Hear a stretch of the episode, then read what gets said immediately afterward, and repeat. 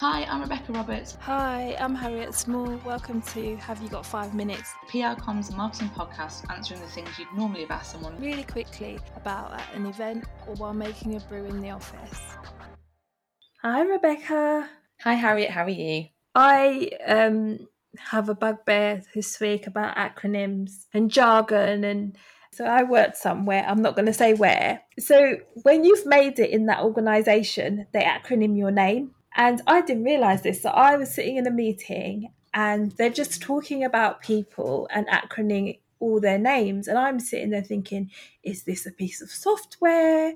Is this like a terminology that's like really specific? What does this mean? Eventually, I started putting two and two together. And then I was like, why do the acronym the names? It just baffled me. I think every workplace and sector has its own jargon of some sort. When you're in comms, that's like your big challenge to not only talk about what you do in a clear way, particularly externally, but also recognize what that jargon is because it can become like indoctrinated into how you talk. And I think I'd even draw that down to like specific teams as well. When you're presenting something, you often do it from like your perspective and like this is what our team thinks. And we could use marketing or comms or PR language that doesn't necessarily engage. And I think it's really important that you think about that audience first. So there is a bit to do sometimes when someone joins to kind of help explain them, particularly if they're moving sectors. I do think you should not use acronyms particularly, but then naturally they're going to happen when you're talking about different departments. Yeah, it is a challenge and it's hard to find like definitions that break it down. And it's also just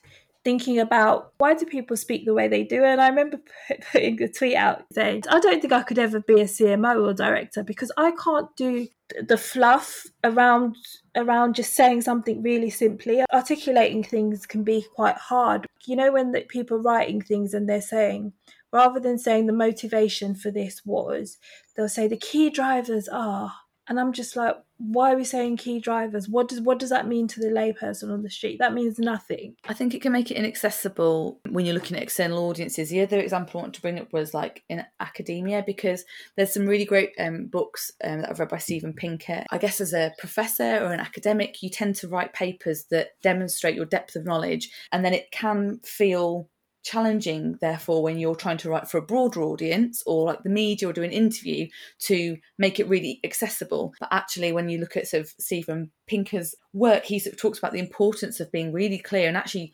clear communications is actually harder and being able to delete everything else is really important and get to the essence of your message. So i think it's that balance. Like you say sometimes everything can be thrown in to demonstrate how clever you are but actually really good writing, you shouldn't need to interpret it or look at a, a dictionary to understand all the acronyms. Yeah, and I think also around the use of BAME, and in America they use BIPOC, and then other people use BME. Why are we using all these acronyms? And and I think sometimes it can be used in a way where you're trying to give people belonging or jargon to give people belonging to make them feel as part of a group or as one but then at the same time is is when you're using some of this jargon and these acronyms you're also stripping out people's identities Yeah, and it can be seen as other. And I think for people wanting to use the right terminology, it can be intimidating because I get why BIPOC is really relevant in America. And I saw a debate on Twitter about, well, what's Indigenous for the UK? Like, what would that be? And there was like quite some funny threads on that.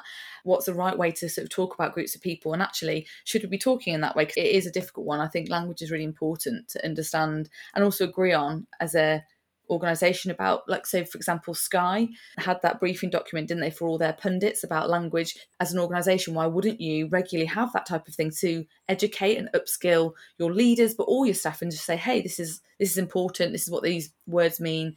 This is what how we talk about sex race everything. I think it'd be kind of an interesting approach to have that Yeah, and also how do you speak to different groups of people? Because like the work I do is is public sector, and sometimes we're speaking to the most vulnerable people in in communities or in society, and sometimes you have people who are highly educated, writing policy or making decisions, and yet the the person at the end who's receiving it actually doesn't understand a lot of the terminology in there. So, what does this bit actually mean? What does that mean for me? And I, I think a lot of that jargon, a lot of that language has been used for a long time in, in industries like banking, and it's and it's isolated people quite a fair bit.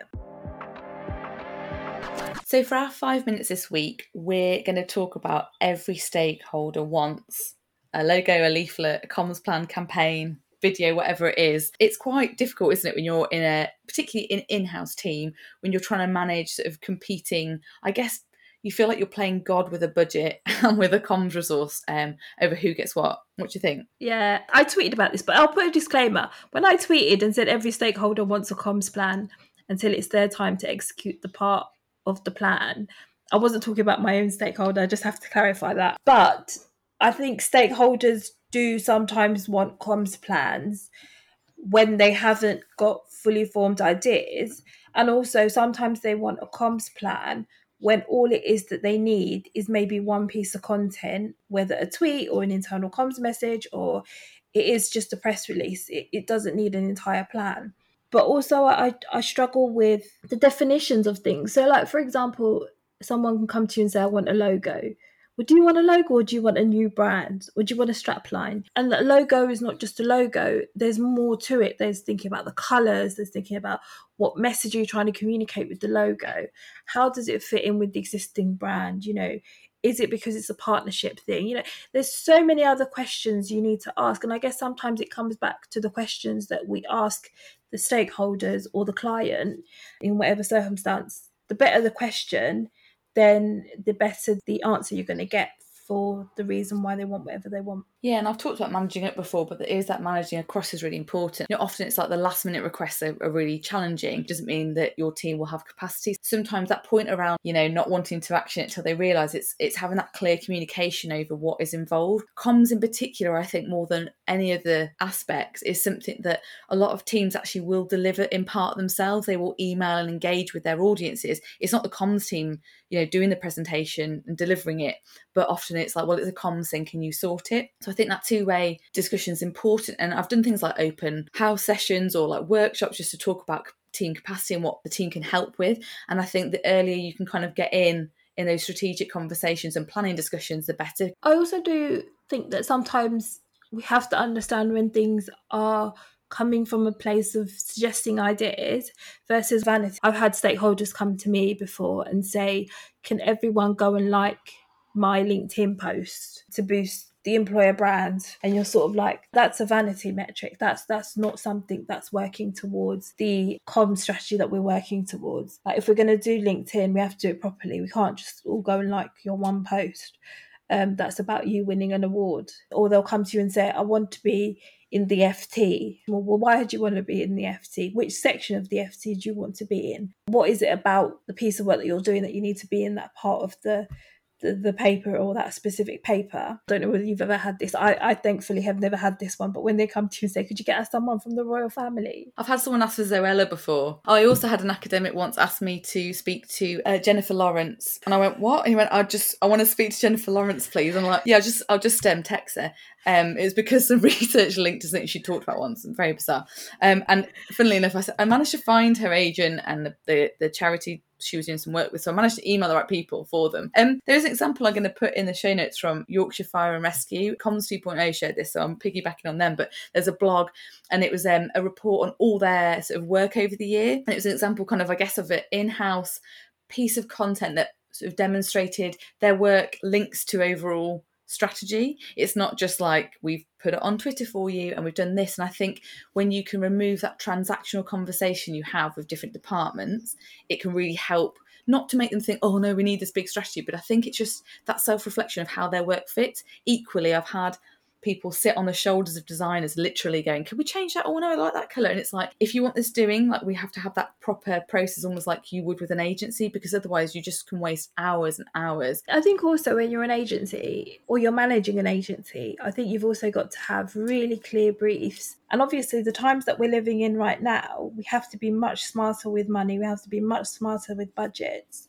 so when is it something that you need to go to an agency or freelancer for? I do think there is an aspect of managing expectations and really going back to what those aims and objectives are. Having those difficult conversations about return on investment.